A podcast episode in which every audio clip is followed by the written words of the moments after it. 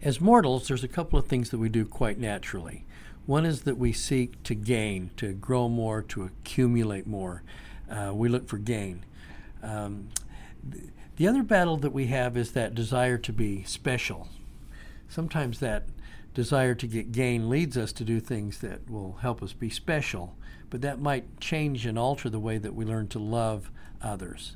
Today we're going to talk about transactional love and learning how to love others, including our enemies, without expectations, which is a very heavenly thing to do. But in mortality, it's actually pretty difficult. Join us in this uh, interest, interesting discussion coming out of Helaman 6. And welcome to another Monday morning Book of Mormon class with Kevin Hinckley. Recorded live, we dive deeply and deliberately into this inspired scripture. How far we get in one class depends a lot on the material and the doctrines left for us by ancient prophets. A single chapter may occupy one class or many. Of course, opinions expressed by the teacher or the class members do not constitute official church doctrines. Join us in this adventure and discover the hidden treasures found within its pages. And now, on to the class.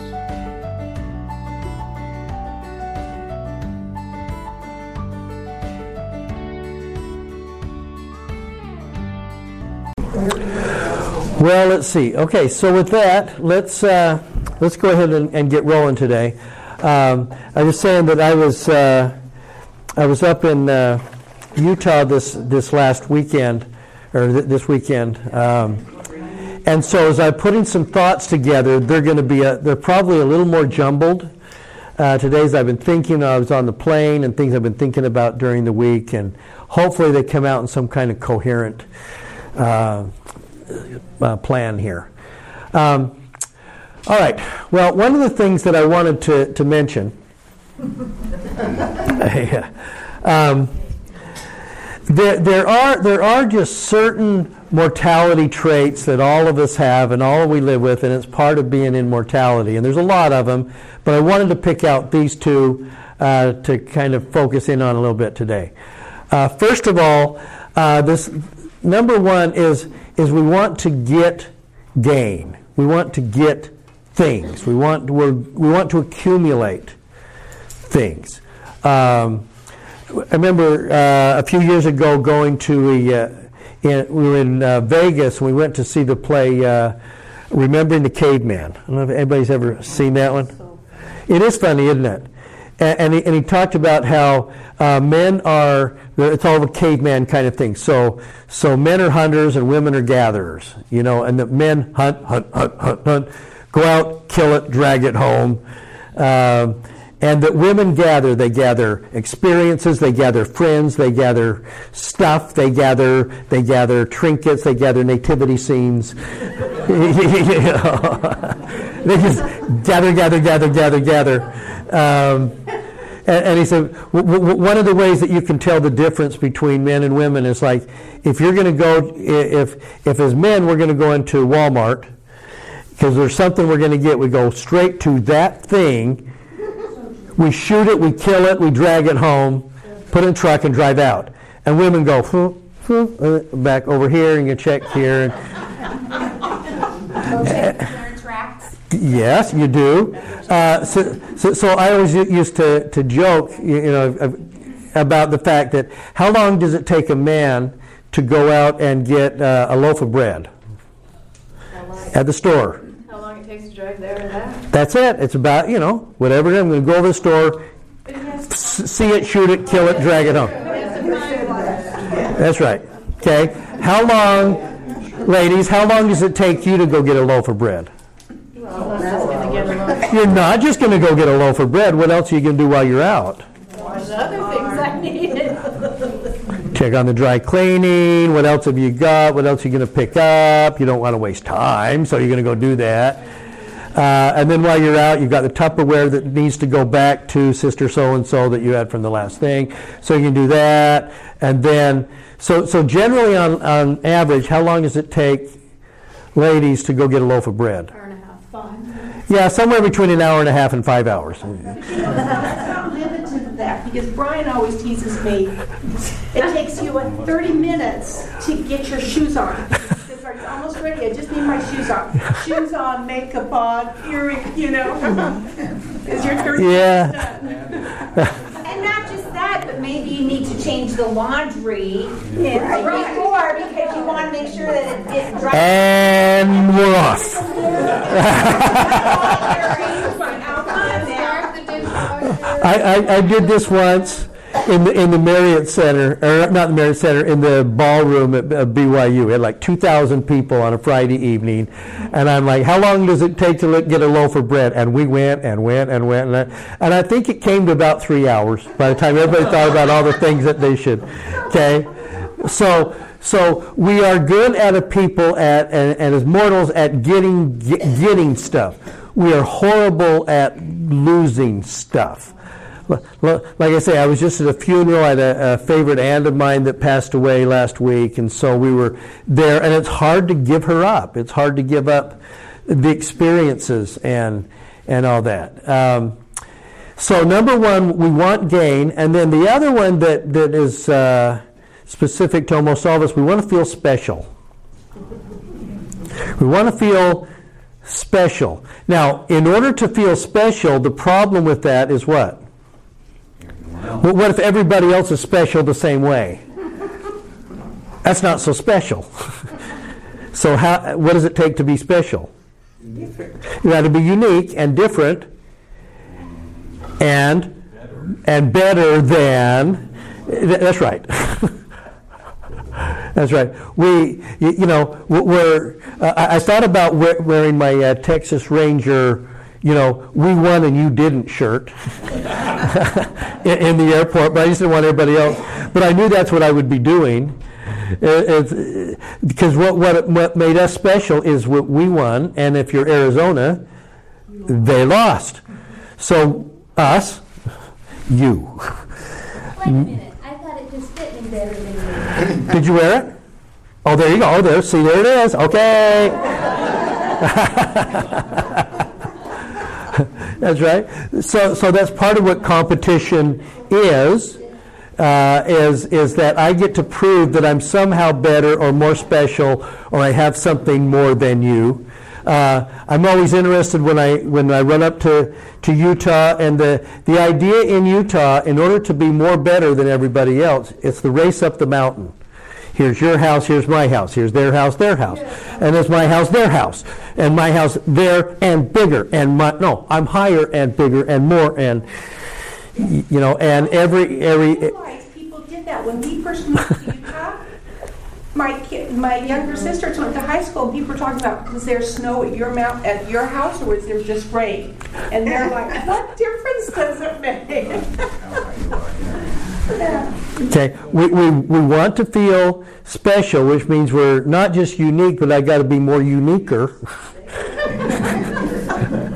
uh, than, than, than somebody else.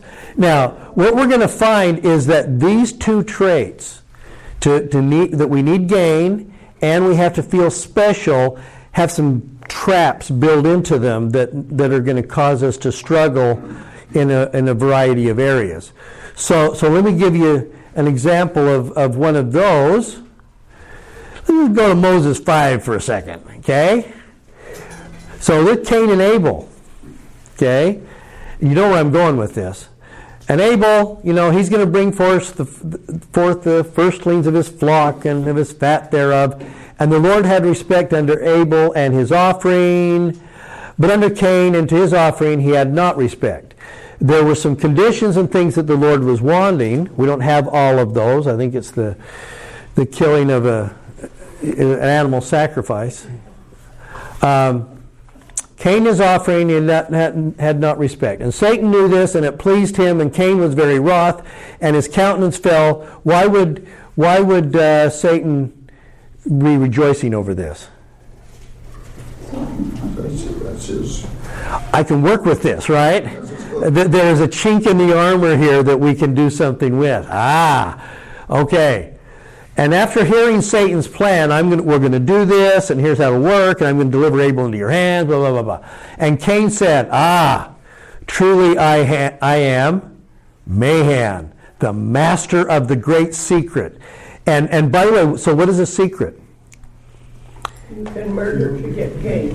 But just in general, what's a secret? Something that. Something that I know that you don't.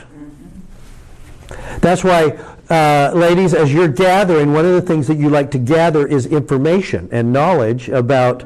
Tell me everything. Tell me what's going on. Well, I haven't talked to you forever. Tell me about your kids. Tell me what they did and they did, and and I need to find out about this thing and that thing. And I- you're just collecting, but it's you're going to know stuff that you don't know, and you're not special unless you know because you and your bestie, you and your best friend know things that nobody else really knows. And that's there's a specialness that comes with knowing stuff. And then you feel better because you know stuff, but it just can't be the same thing everybody else knows, right? It's like little gifts that we give each other. Yeah, it's just these little presents that drop in, this little knowledge bombs that, that means that I have a gift that you don't have. Okay, so that makes me special. Now, he's called Master Mahan. Now, so a secret is I'm going to know something or do something or have something that nobody else has. And in this case, what's the secret? What I said before. Yeah, which was really good. that I can murder and get gain. Okay? So he's master. He gloried in his wickedness because now he can get stuff. It's like, oh, you mean I could actually kill him and have his flock? Oh, that's a cool idea. because I don't have a flock, I could kill Abel and get his flock. And most people wouldn't know to do that, but I'm going to know that I can do that. Oh, I have this secret. Okay? He's going to be Master Mahan. He's going to glory in his wickedness. But again, part of it is that idea of getting gain, which means I need to get more than what I've got. What I have is not plenty. Okay? Um, why do I have this iPhone as opposed to another iPhone? It works better. Probably not, but, but, but it's the newer version. And so I needed the newer one more than I needed the older one. Right? Mine is because my husband needed a newer one. He, that's usually how it works around our house.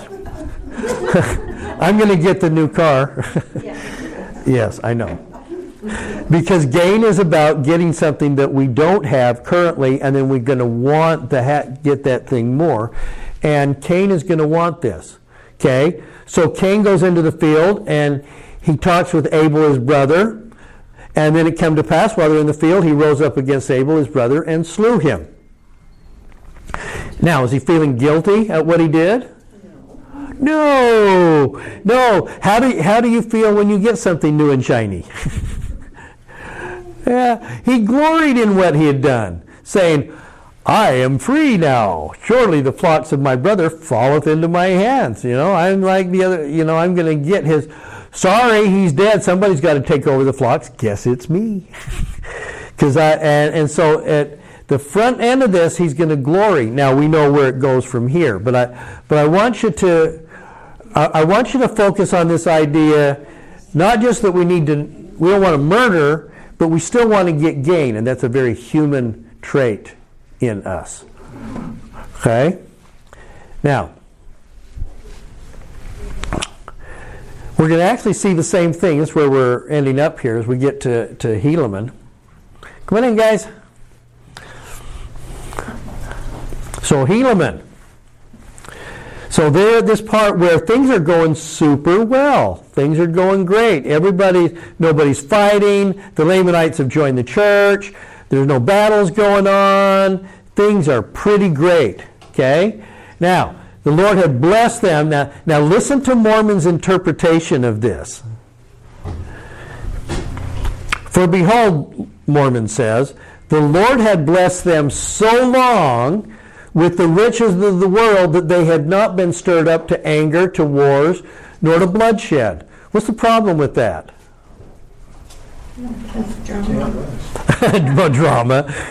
drama. yeah. Pride. Therefore, they began to set their hearts on riches. Okay, now, again, but though, why, why is that? In a sense, he's almost, they've been blessed so long, they hadn't been stirred up to anger, wars, or bloodshed, and we would go, Yay, this is good stuff. That is, a, that's greatness. What's the problem? Think they're too good. Why would, th- why would they be too good? I mean, this is what everybody would want, isn't it? They're not satisfied because they're not better than somebody else. Yes. The, the problem with, the thing with anger and wars and bloodshed is gain, you get gain. And what happens if you're not having anger or wars or bloodshed? There's no gain. and it's that natural tendency to go, how do I know where I am? How do I mark my path? And the only way I can do that is by comparison. So the nice thing about if we're going to go off to war is that war is going to be about, like football games are about what? Winning. And if there's going to be winners, there's going to be losers. And if I'm one of the winners, see, that's me, and that's you. Me, you. me, you. okay? It's like, it's like uh, the, the comic Brian Regan talks about wouldn't it be great to have been one of the astronauts walked on the moon? Because then nobody tops you at a dinner party. we were doing this and we were going in Europe and we were doing these kind of things and it was great, stuff like that. And you go, you know, that time I was driving the rover on the moon, me, you. it creates that, and so he says everything then stops down because nobody can top an astronaut who's driven a lunar rover on the moon. You win every time. okay, but we have that. But we have this need, and, and so. Uh, somebody mentioned that part of the problem was pride, right? The pride cycle. C.S. Lewis would talk about pride and say the, the thing with pride is, is that it's not so much about having something, it is Having more than. having more than somebody else. That's, the, that's what pride is. I don't want something. If I have something, I, I may like it until somebody else has more of that thing. Now I have to get gain. I've got to gain somehow and get past that. Okay, yeah. Back when I was in elementary school, one year, this one clothing manufacturer put these little gold owl pins, tiny, on all of their new clothes. And as back then, me as well as probably most people, you got all your new school clothes at the beginning of the year. Yeah. School started. And Right. then you didn't get any clothes until the next year, before school started. But these little pins didn't show up until after the school year started. And Ah. This one girl coming to school, and she must have had 15 of these little pins on her outfit going around. And that was her way of bragging. Look how many clothes I've gotten since the school year started, you know? Me, you. Yeah. Might have been but you, you know the story about how uh, how the law of consecration ended in in Orderville in, in Utah. Um, what would happen is they had all things in common, and all of the all of the boys would have their all all their homespun pants that they would be wearing, which was which worked really well, except for one enterprising lad who every time that they would shear the sheep, what he would do is he would collect the wool from the tail of the sheep. And so he had like a secret stash of tail wool that he kept and got it. And, and what happened is, is that at the end of the season, then what they ended up doing was we're going to take the wool up to Salt Lake and, and, get, and get paid for our wool. He carried his tail wool separately, and after his parents and everybody bought that, he was able to show up with the, the tail wool, and he bought a pair of jeans. These jeans that were coming from back east. Uh, and and he was able to get not homespun pants, but these machine-made jeans coming from the east. Okay. And so what happens? You think the next day after when they get back to Salt Lake, and he shows up at school in jeans. It was over. Because now everybody he had had something that he had that nobody else had. He was now special, and now everybody else started to hang on to their wool because now they're going to try and keep up with the Gene Kid. and it was the wedge that started to then mess with with all of that. It was called the Great Pants Rebellion. It was called, and ultimately it was called the Great Pants Rebellion. and it was one of the things that, that led to the ending of the law of consecration in Orderville, outside uh, Zion's. Okay? All right. So, so Helaman here, they're going to set their hearts on riches uh, because that's going to be the way. The th- nice thing about riches is that you can tell that you are ahead of the curve. Okay? Now, in Nephite land, how does everybody know? Because they didn't have big screen TVs and they didn't have SUVs and stuff like that. How can you tell who the rich people are and who the poor people are? You're wearing it. You're wearing it. It's the clothes. Okay? So they would, part of that is that they're, they're going to like sew gold and stuff into their clothes so that, so that you can, you can then walk around and everybody's going to know uh, that you have a championship t-shirt on. You know, I got something that you don't have.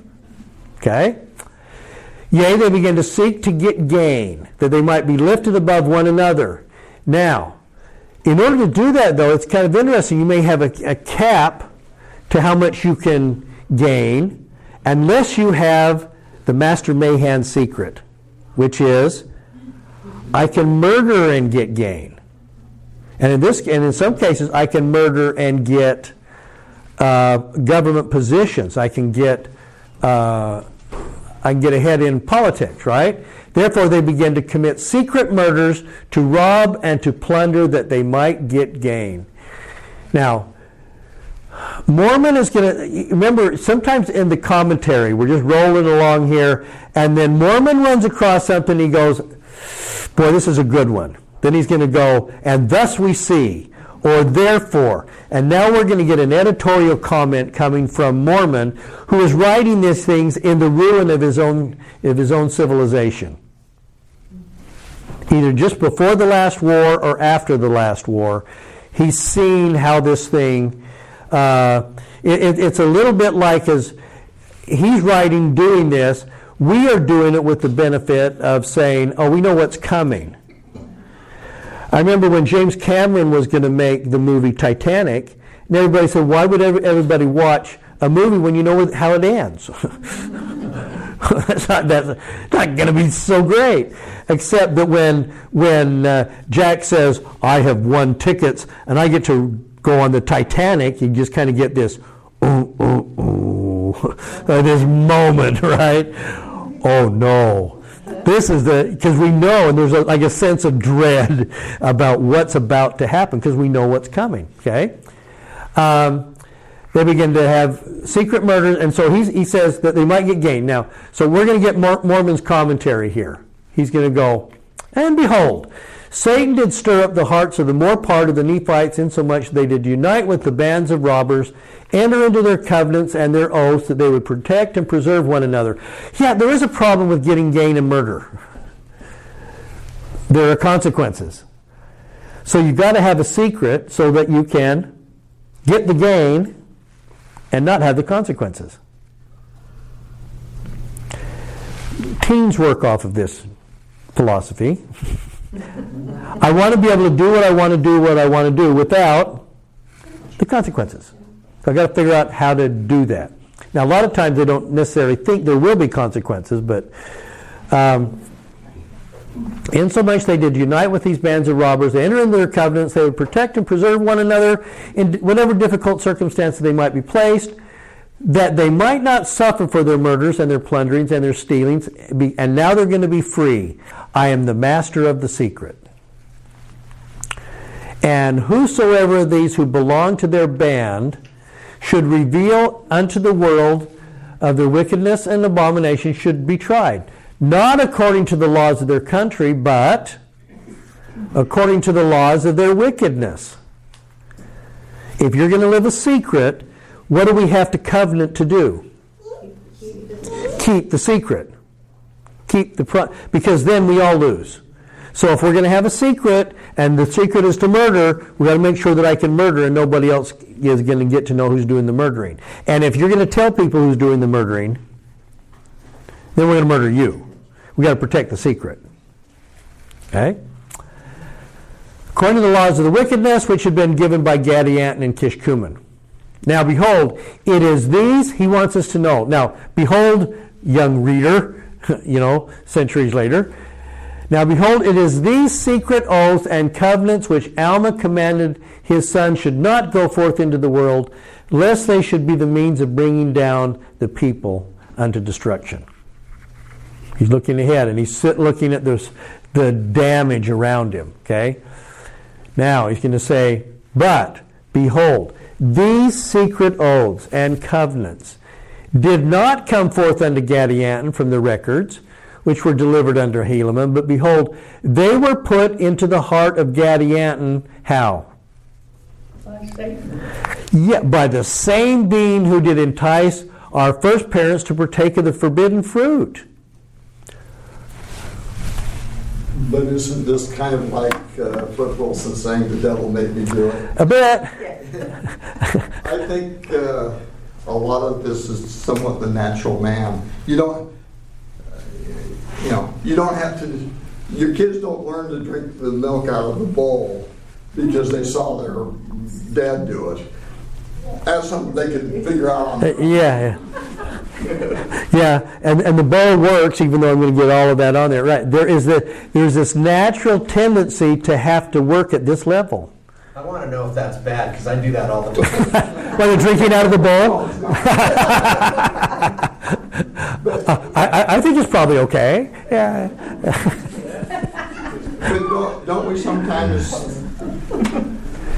I, maybe, maybe I'm way off the wall, but don't we blame Satan for some things that we can just think up on our own? I'm with him. I think that too, because have you guys seen that show Lucifer? It's not good. The first seven episodes are good, then you stop watching. But his point, he keeps going, why do you blame me? Why do you keep blaming me when you do something that, that, you know, that you just naturally wanted to do and use me as an excuse? And I think sometimes, mm-hmm, Yeah, yeah. we need to own a little bit more. Not he's not out there doing his work.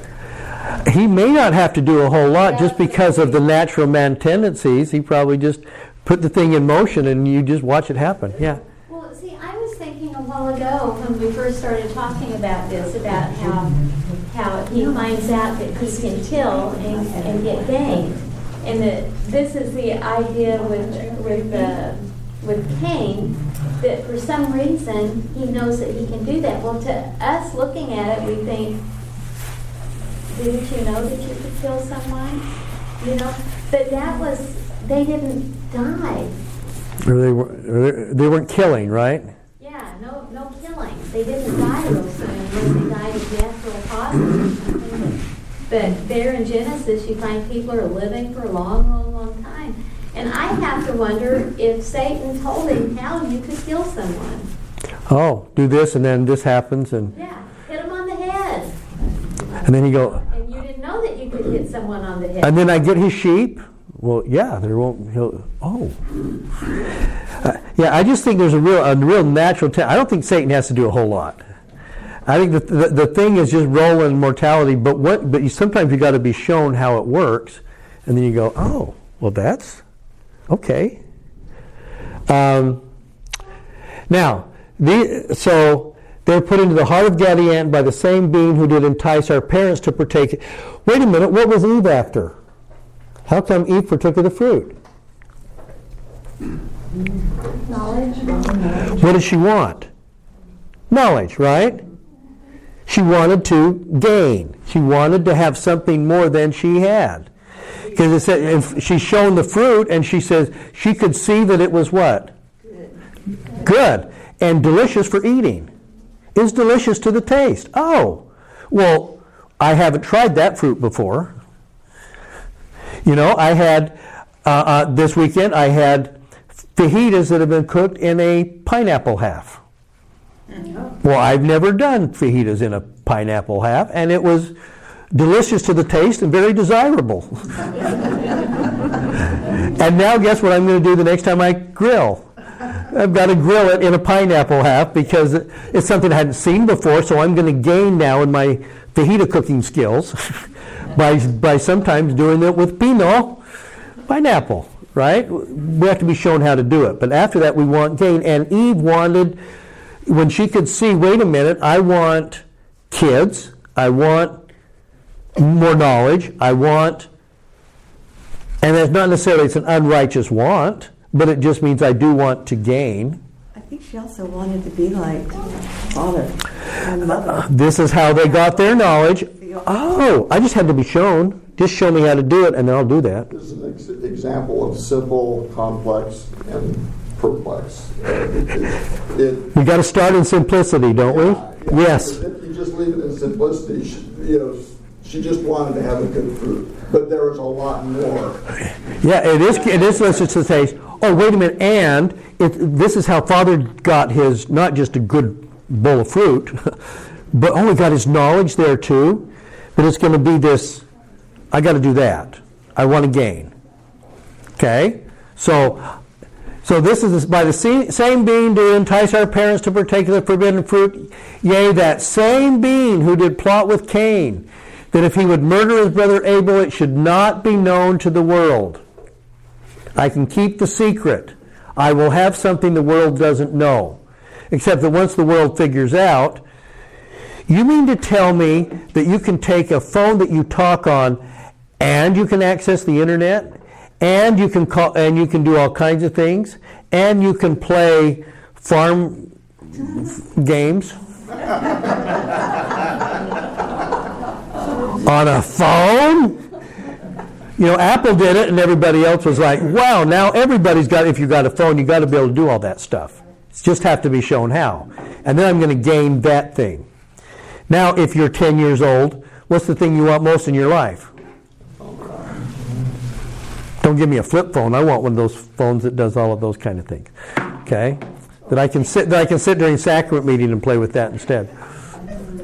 Okay, so there is this sense then of gain that that is built into us, and and I love the idea going back to simplicity. It's where we start. It is it's just basic, basic humanness. Okay, now, yeah.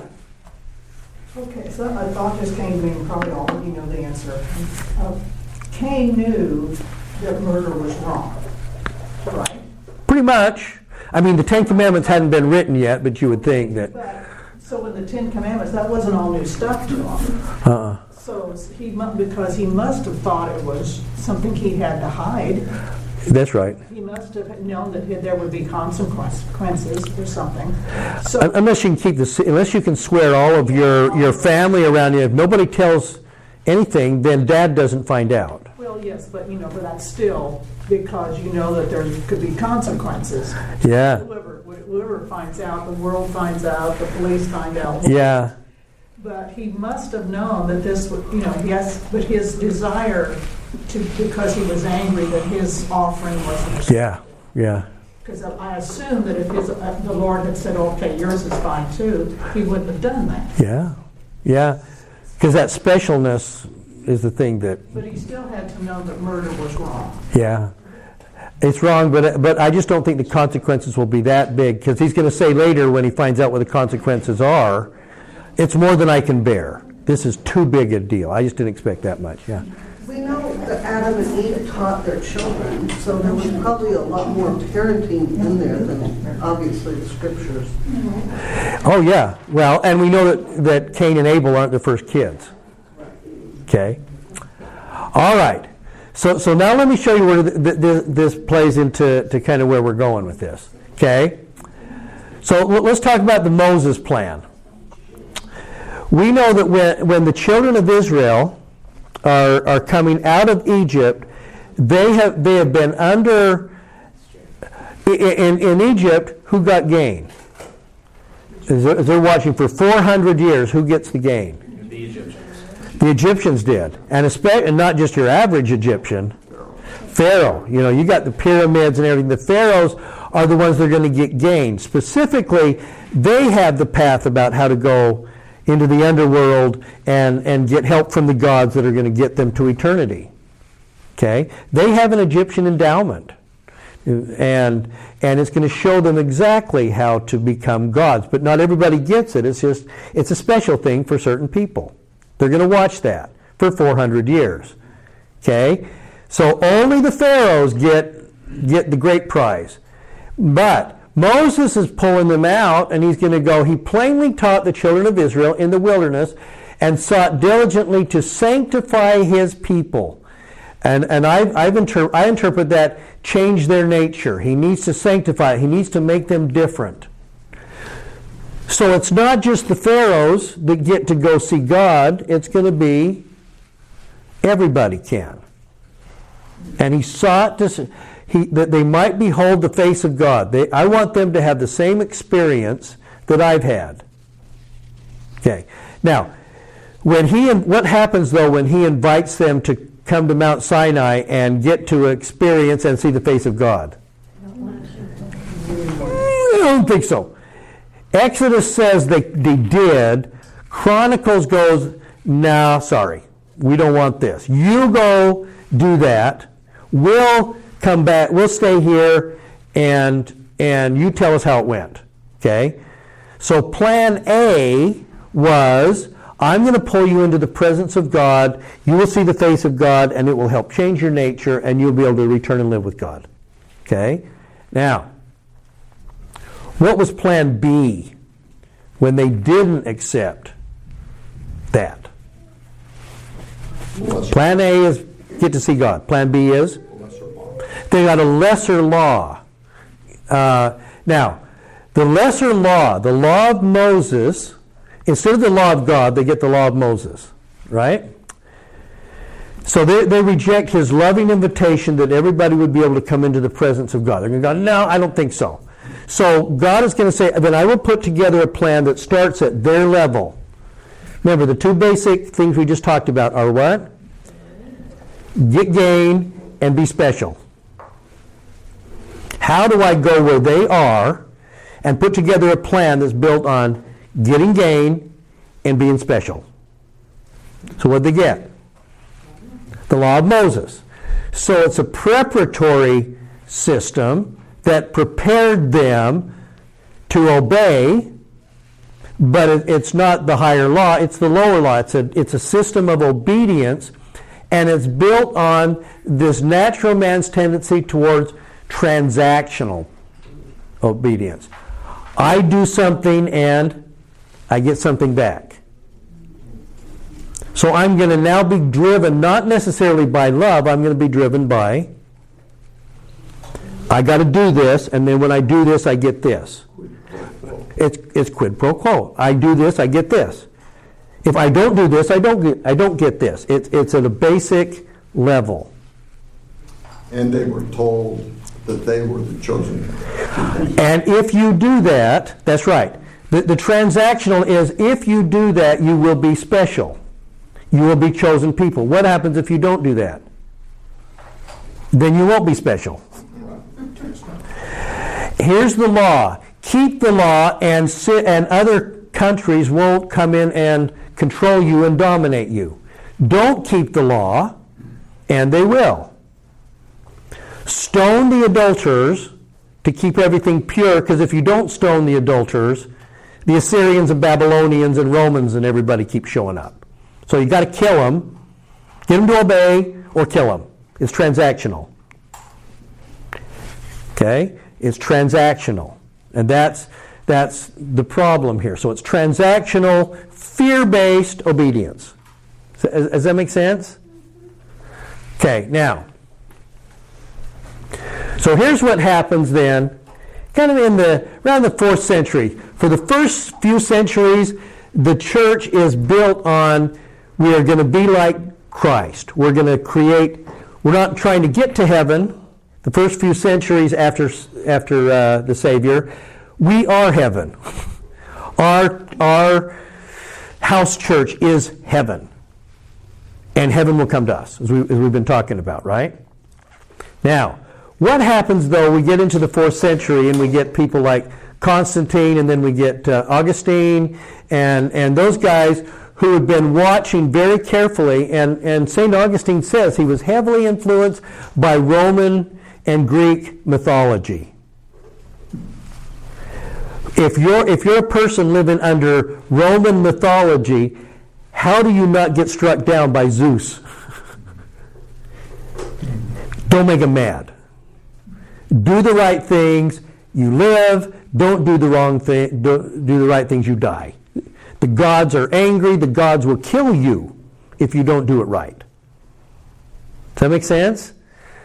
So, you start with kind of this, this tendency that we have to be transactional. I do this and I get this. I don't do this, I don't, do, don't get this, right?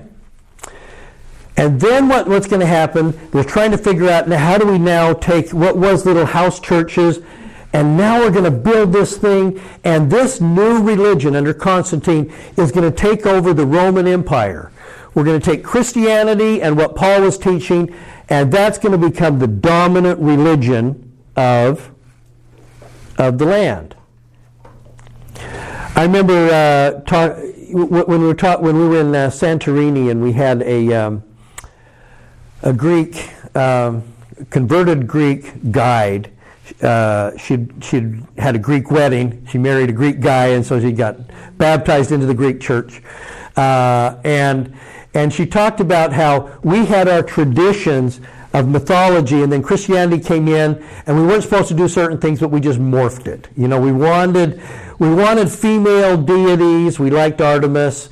We, we, we liked Venus. We liked all that. And they said we weren't allowed to worship that, so what did we do? We just moved it to Mary. And, she, and she, she's quite open about, we just transitioned. We just did it our way. Okay? In other words, we're going to take this Christianity thing and then we're going to mix it with some mythology uh, in, in this transactional, I got to obey out of fear kind of thing. And then what, what's going to happen here is that I'm going to end up creating, I'm going to roll that into my church structure and then what, what comes out of that? Yes. If it's about getting gain, now I get a transactional theology. Under this structure, what's the idea of gain? Heaven. So now, how are we going to tell who's going to heaven, who's special, how do we, how do we tell? How, how do you differentiate between the ones that are gaining heaven and those that are not gaining heaven? Money. Money helps. but, and in fact, money is actually going to be the way that we get out of this. But it now is all going to, the hinge point is going to be sin. Who's sinning? Because sin is going to be the thing, obedience is going to be the thing that determines whether you gain heaven or you gain hell. How do you know who's gaining enough? The pre- you need somebody under this structure. That's exactly right. There has to be somebody who will tell you what it is, how to do it, and then when you have broken it, what you need to do. And so we're going to take we're going to take the idea under, for the under the first few centuries. It was if if you do something you shouldn't, turn around, metanoeo, turn around. Now, under this structure, how are you going to know? Well, the priest is going to determine, and he's got to come up with something called. What happens if you have broken a law? penance. You have to do penance. And penance meaning that if I'm going to actually do the thing again, I got to do repentance. Repay the thing. Because if I don't, that, that repentance will be the transaction that gets me the gain, gets me heaven. Does that make sense? Just settle in for a second here, because we pulled it. We pulled it forward, guys. There is some parts of this that uh, that we have carried over culturally, not just into our mindset, but into the, the church as well. It's a sense of transactions. Okay? Uh, and saying, and we got to determine uh, what, what the transaction is that enables me to gain heaven, and how do I know that I've done enough transactions to get me to heaven? What if I haven't done enough? Anybody ever had that like existential fear? I remember. I remember in college. I remember. I literally remember the bed, laying in the bed in my room at at in Rexburg, laying there going, "What happens if it's like Judgment Day?" and I'm standing before Judgment Day, and I find out that I missed it by that much. oh my gosh, how do I know when I get there that I did enough? But What if I think I did enough, but it turns out I didn't do enough? And it really freaked me out. Everybody else have that experience where you just go, whoa, you know? Uh, and so, so sometimes we're driven, and so you can guess what my feeling was at the moment. Was it like love and admiration for the Savior and His sacrifice for me? Fear. No, it was fear. I was operating out of it. Freaked me out. It was so, but my thinking at that moment was so transactional, so much in simplicity, that I'm locked into this idea of I'm good or I'm bad, I'm right or I'm wrong, I did it or I didn't do it, I, I kept the commandments or I didn't keep enough commandments. I want to get to heaven, I, I don't want to be. And, and we, we, roll the, we roll this into it, okay? Um,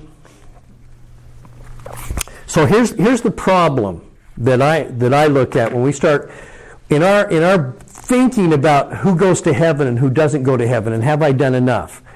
There is one small problem, and that is the the uh, physics philosophy of entropy. Okay, what's entropy for those that have?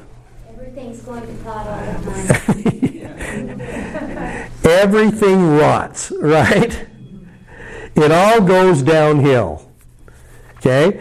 Again, I, am sitting at the funeral thinking, you know what? I remember my aunt when she was, uh, she hadn't yet married and I was young and she was my buddy. I was the first first child to my parents after nine years of trying. Of course, there were a, a, mission and two wars that came in the middle of that, but it was still nine years. Okay, and so when I come along and my aunt has not yet married, I'm her. But I get to go with her and my other aunt, and we're she ta- they're taking me to movies, and I I'm pretty special with this aunt. Okay, and now she dies. She's not here, and she got old. She couldn't remember who I was the last time I talked to her. Old age just really stinks, doesn't it? is there anything that you know of that is exempt from entropy? Everything rots. Yeah, the cla- yeah, classics. Yeah, you know what? Maybe uh, think about that. Sorry, it gets old and brittle and breaks. Yeah. Replace the plastic part that broke. It breaks down. The Even the sun is going to go away. W- what about if you have a beautiful singing voice? Eh, it goes away. What, what, what, if you used to be really young and vital and you had lots of energy? Ah, it goes away. It goes first. It goes first. Everything, well, and you know, and and what we grow, you know, we were just enjoying the foliage. Okay, what, what what's happening with bright fall foliage? Dying. The leaves are dying. They're dying. And, and in another few weeks, they'll be gone. And then we'll just have bare branches. Okay? Entropy kills everything. Yeah, I had a hand over here. Yeah. I don't know if this is part of what you're going with, but these are just some of my thoughts. Yeah. Um, When you're talking before, the emphasis switched to what are you doing instead of what person have you become. And Yes. then people Yes. focus, you can't be just this far away if you're talking about what kind of person you've become. And um, these things that we do help us become Right. the kind of person, not how many good things have you done. And the other thing I was thinking, um, yes, I mean, things change. The leaves change from green to red and orange and Uh-huh. this stuff. But that is one of the beautiful things with nature. As we get older, things change, but they don't change in their beauty. They may change the kind of beauty they have. The green chlorophyll dies, and then the other kinds of chlorophyll that focus on the different wavelengths of the sun to produce energy become more prominent, and that's why the leaves, you know, change color. Yeah. But it's amazing to me that you can look and say, well, green is the best, but isn't there a beauty with red? And I appreciate that. Ah, okay. And then what happens after that? Then it dies and falls off. Then it's gone. And then you, and then you can green again, right? But, but, but what, what if my entire goal is that I want to gain, and what I want to gain is beautiful red sugar maples that are really bright red. That is my whole thing. I'm going to gain sugar maples, and I'm going to have, at this moment, my, my yard is best because I have these beautiful bright red sugar maples. And then what happens? About three weeks later, they all fall. So it was good. You're right, and and I guess part of our developing a personality is is that we're able to enjoy things of the moment, but you also enjoy the leaves. Why? Because you know it's temporary. It's going away. If if my if my whole specialness is based on the fact that I have to hold on to the best yard in the neighborhood because I have bright red, that'll change in about three weeks. Yeah. I think it's super interesting that for the tree to to grow bigger, it has to go through that cycle of and then next spring it'll be just a little bit bigger and a little bit bigger. And then, you know, twenty or thirty years down the road, it's like where did this gigantic tree came come from? Well, it's because the tree went through a growing process Yeah. and getting rid of things that didn't serve it anymore, and then growing new, and then Yeah, isn't that cool? And you can tell, by the rings, uh, you can see how, how it did during some seasons were a lot of water and they're fatter rings, and some were lean years, they were leaner. So as we're getting older, part of what we've got, if it's about becoming, not about gaining, then, then what we have is our memories of those years and it, it's it's helped form us over time. So I love that idea. We're not able to do it if we think transactionally. It's about what I can get. If if we're if we're growing in terms of what I'm becoming and I'm changing, now I can embrace even even rough years because it's part of my my thinking's different. It's not transactional. Does that make sense? That's kind of where we're going here. Okay, uh, and and part of the problem, but entropy says if on one side I have this humanness that wants stuff, and on the other side entropy says, yeah, but it'll go away. I want it, yeah, but it won't be forever. I want a, a hot body. I'm going to work out like crazy in the gym every day so that I get a hot body. And then you'll be 80. and then you'll be 90. I'm still working on a hot body. No, then you die. yeah. I don't, I'm not trying to speak for everybody, but I know for myself, I wish so many times as a mother and a grandmother that I had the wisdom that I have now gained, Yeah. patience, the spirituality.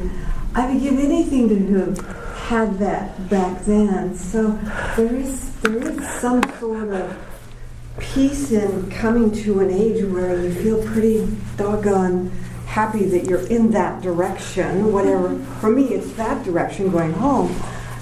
I wasn't all of this back then when I was 20, 30. No. There's a peace that comes with age. Uh, with, with under, in other words, what here's what you've gained. Instead of gaining stuff, you're now gaining understanding and you're gaining wisdom.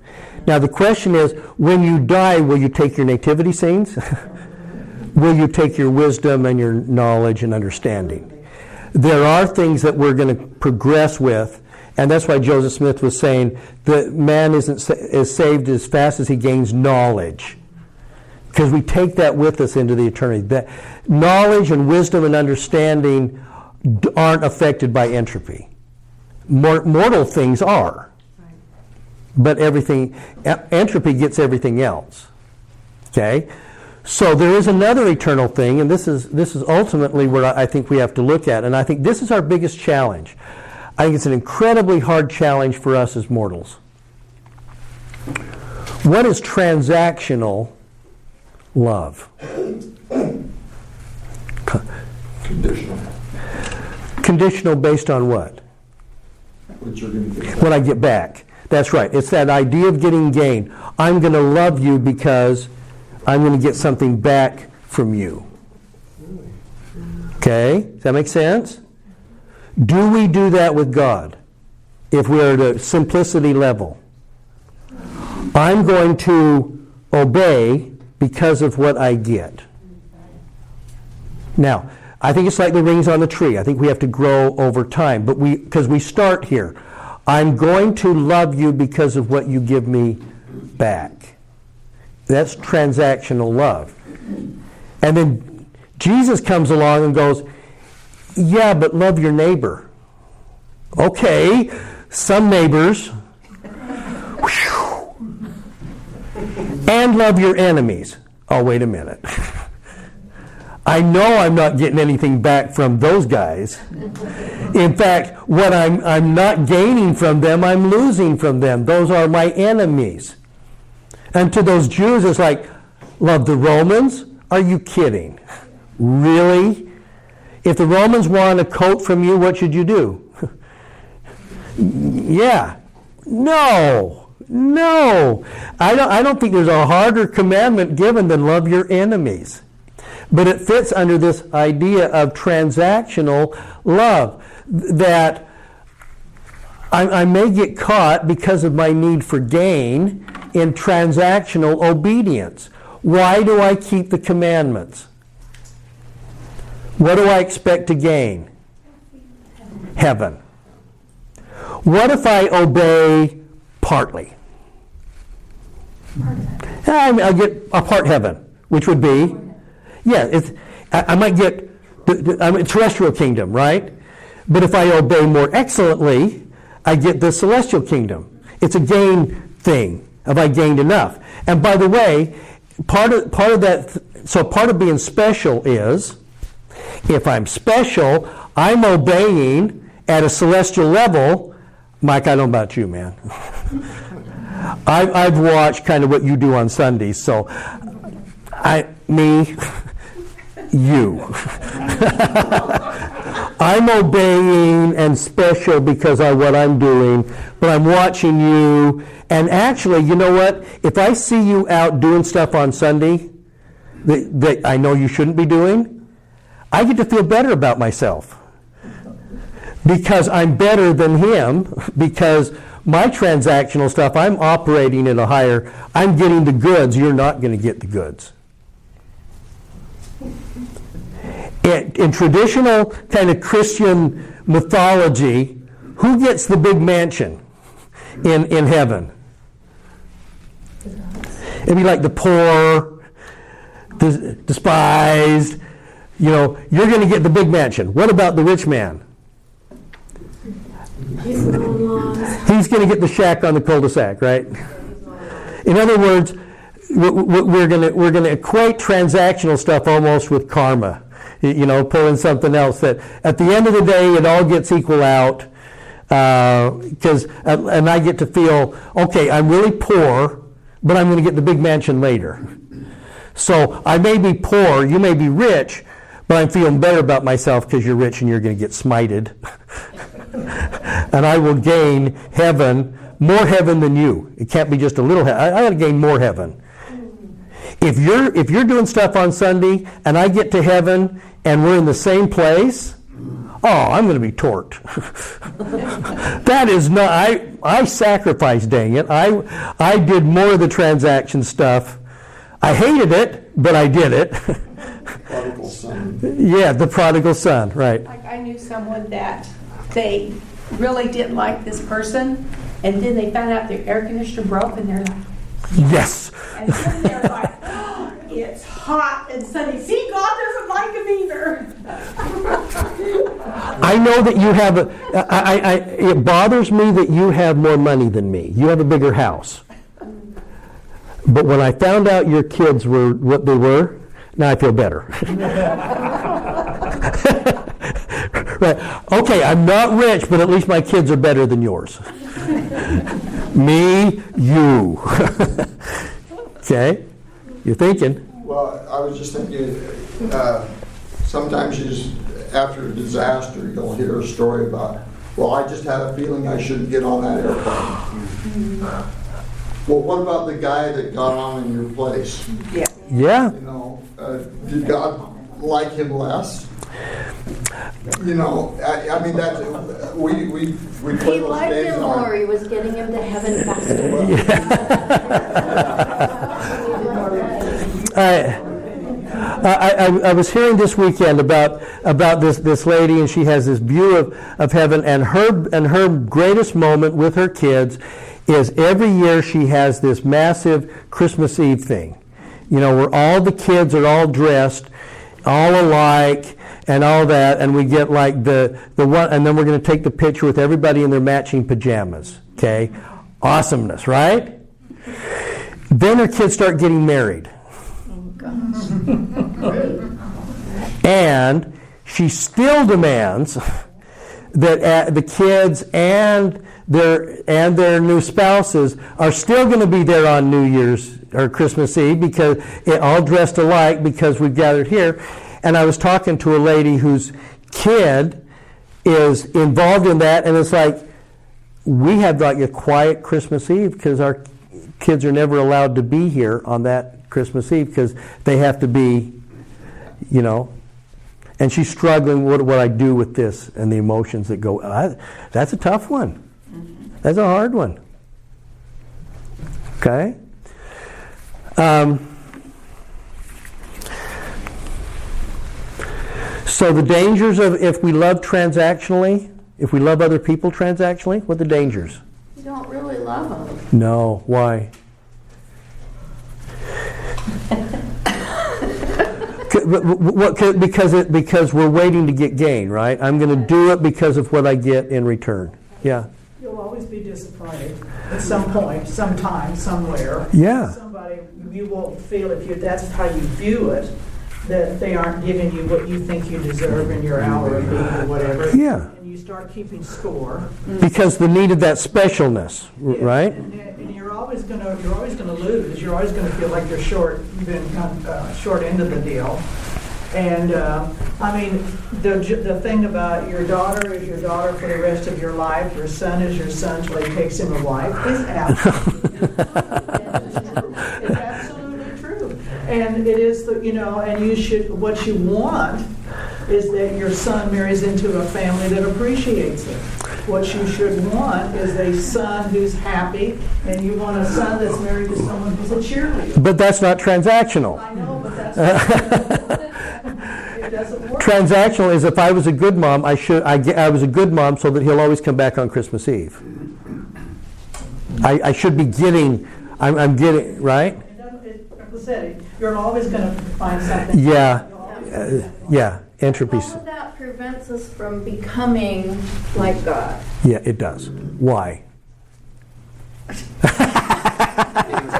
no, it does. It, it does. It, it- it may not prevent it, but it means that we're not on on a God level yet, right? Right. Selfish. because it's still based on selfishness what what I get and and and the times the times that I know and, and I think we all struggle guys I think we all struggle with this transactional obedience part of our mortalness is that I think this is the battle that we fight constantly. And I don't think we should beat ourselves up because we struggle with this, but I think this is. Um, now, I, I do think it's interesting, though, that, that uh, we find in the scriptures this interesting little verse that says, coming from the Savior, we love him. Why? Because he first loved us. Now, I when, I try and think, when I worry about is my relationships and everything I do, how transactional is that? There is a time when I'm thinking it's it may be like reverse transaction, or maybe it's not transactional. And that is when I love somebody or serve somebody that has already done something nice for me. I'm not necessarily expecting anything back, but I, am doing it out of a sense of love and gratitude. I, I don't know, is that transactional or is that maybe a little more godlike? I think it's godlike because it made you think this wonderful person did this for me. I should be a better person too by doing something for them. I think it's godlike. And then my obedience, like if I move that to God, and then my obedience for Him is not based on what I'll get, heaven or anything. It's based on I'm so grateful for the atonement. It's an easier.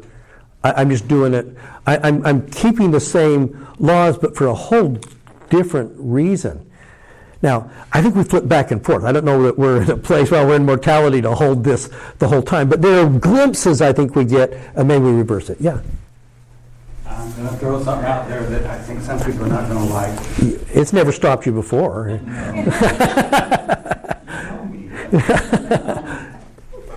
yes, we, some of these examples you've thrown out is that we raise these families because we want them to grow up and turn out this special way and we get glory from that. And it's that's the selfish part of it. Yeah. Well, what about that scripture where God says, "This is my work and my glory to bring to pass the eternal immortality, eternal life." Yeah, yeah. It sounds like God is like that, doesn't it? Yeah, and it's, it's hard to. So we're looking at. I think it's a great question. Well, or another way to phrase that is, at least in the modern philosophies of men, is that if we're totally comfortable with ourselves, yeah, we should feel good about ourselves regardless of what happens outside of us. Well, it sure sounds like God has uh, uh, an, an ego. Yes. yeah. Well, especially if you're reading the Old Testament God.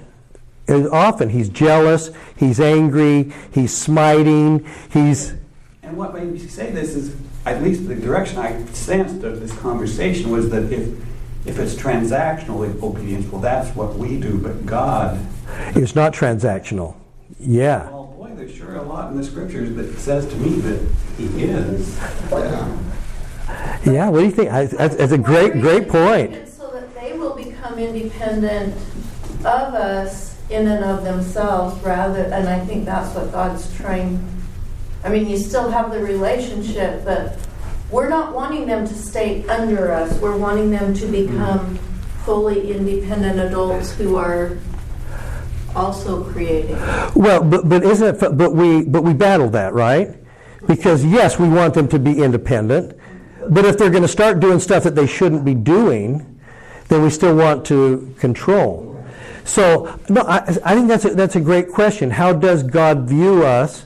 If he's going to say, I love them, then I gave them their free agency, now how is he going to respond when they're not doing what they need to be doing? Uh, but he can say, "This is," my, but I'm going to work really hard.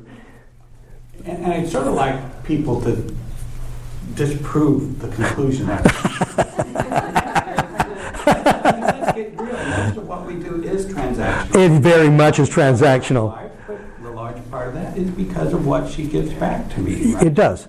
And we all say, "Oh, I love them so much," but it's usually because of what. Oh man. I've seen parents who, at least it's their version of unconditional love, where they give their kid everything and never challenge them. It's like whatever you want. Well, of course, we call that being spoiled. Right. But I'm also expecting a certain type of behavior so if I gave you everything and then you start doing drugs, or I gave you everything and you're not doing what I want you to do, then it turns out it was more transactional than. Because you're right, we thought we were being unselfish. We thought we were just, I love them, so I'm giving them everything. And but when they're not doing it, then we get angry because now you're giving our family a bad name, or now I gave you everything, but now you won't leave the house. and, and, and, you stay all stay up all night gaming, and you're not getting on with your life. And I start getting resentful because I gave you everything. You should be giving me something back. But we want them to be happy, and we know they're not living in a manner that will lead to their own happiness. Yeah, uh, which then causes you to be like God, who then. That's why I think Joseph's conception of a God who weeps, when we look in Moses 7, it says, I love them, but they don't have natural affection for their own. They're not doing the things that I would have hoped that. They're not, they're not there yet. Because I, I want them now, if the idea with our kids is that we are uh, our greatest joy when we're seeing them being loving and successful, I don't know if that's transactional or if that's just maybe that's joy. Joy is seeing them become what they can be, and then being disappointed and painful when they're not. Well, I, I guess you could ask the question also: Is uh, is God feeling glory? Is that a is that uh, an egotistical thing? Yes, or, right. Or is it just right. a natural consequence of the uh, whole eternal priesthood? I think I think that's a that's a really good question. Yeah, yeah. So I have. Yes, ma'am. One, I do think that progression is too. So that kind of changes that aspect. But think about I'm sitting, I'm playing the piano, my daughter is playing the viola, right? Uh, um, I paid for lessons, I paid for years of lessons. lessons. But yeah. when I am sitting there and she is playing, the joy in my heart, the reward is there. Yeah. I'm not getting anything back. You're getting a you're getting a joyful reward. Yes, a joyful reward. So I'm wondering if we're confusing that that aspect of love as a as a yeah as a transaction back as more of just I, I, I, use the word joy for a lack of a better definition. And, it, and it's joy receiving something As back. Elder Lewis has stated, you put an eternal being in a mortal body, it will be difficult for us to understand those emotions. We weep when we're happy and we weep when Yeah. Yeah, and, so is joy, is joy, is God getting something back to that transaction? I, I just think that's a great question. And, and I don't have an answer for it, by the way. Part of what I'm thinking too is when people write the scriptures, they write according to their understanding. Mm-hmm. I mean, they cannot write about something they don't understand. You know, we talk about the Old Testament, the gods mm-hmm. emotions. Well, that was the state they were in. And for them to understand God, he had to have emotions and feel things like they are. And so I'm wondering if a lot of the things that are written about God are written from our point of view and not his. That's, that's exactly what happened. Um, and so, I mean, to, to your point about the Old Testament, uh, most, most biblical scholars, I would say 90%, would, would now say that most of the Old Testament was written in Babylon. It was, a, it was written after, from whatever scrolls and information they had. But it was written in Babylon after Jerusalem had already fallen, after the time of Lehi. Okay? Uh, and so they're, because of that, and they're trying to, they're trying to give David an idea. Yeah? Oh, I can wait. Okay. Um, they're trying to give like some national identity, and so they're giving something to David, and, and, and they're watching the retribution that might roll onto the Gentiles because of what happened, because what the, or the Babylonians, what they did to the Jews. Anyway, God is often painted angry, spiteful, jealous, vengeful, all those kind of things. And, and I, like, I like what somebody said is that anywhere in the scriptures, but especially in the Old Testament, if you're reading something and and you're reading something and, and your heart just grows and you just feel peace. It, this, this is true. But if you read some parts of the Old Testament where you know Israel's supposed to go in and destroy Canaanite cities and kill every man, woman, and child and animal, and when I read it and I feel my heart contract, I know there's something here that maybe isn't accurate. I don't. I may not know what it is, but I just know it is not uplifting. It doesn't feel peaceful. And, and I don't know exactly what it is that I'm reading that is not there, but I have to question a little bit. Was, was there some human interference in, in putting this thing together, or just what?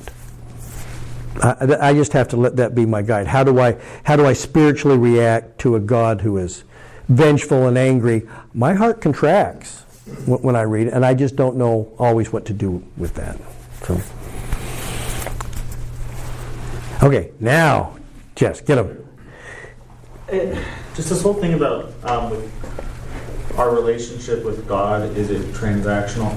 I feel like if you know He gives us love, so we give Him love, and that brings us both joy.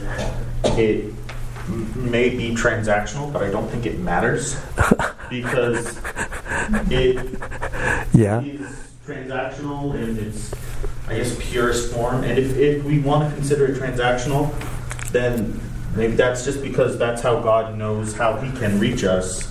And especially where we are now. Yeah, because we are here to grow, we are here to learn, and as time goes on, our goal is to get to a point where we just have where we are with him and we just love him because he is our father and he's there and he just loves us because we are his kids and and we have that connection that relationship have a connection and it, will be less i guess transactional um, and just more natural like part of our nature yeah but for now I, I'm not saying it's a, like a bad thing to talk about or discuss, but I'm just saying whether or not it's transactional, it's fine. Yeah.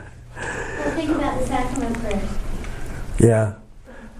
I'm, I'm going to I'm going to remember him that I may always have his spirit. Now, is that transactional? We're getting something. Or is it a natural consequence? Right, yeah. Oh, yeah. God wants to. Oh, okay. All right. That, that's good. Okay, so I, I realize we're about out of time. So I, I, I love the fact that this scriptures and ideas should challenge us without necessarily having to put a complete button on this. But, I, but ultimately, I think God operates out of the law of love. Uh, and I think the law of love requires that we are to judge righteous judgment and provide what's needed, not deserved as we've been talking about. And I think that is hard. It's hard. The more transactional we are, it's harder to not look at whether they deserve it and what we deserve. And it's toughest when that love isn't reciprocated immediately. We're supposed to serve even those that aren't. And, and, and is there a harder thing that we're called upon to do? I man, I don't. That's, that's my hardest thing. Um, but the, but the law of love re- requires that we just learn how to love. And I think that's the changing of a nature. And I love the idea of consequence thing as opposed to a reciprocal. I think that works. So, all right.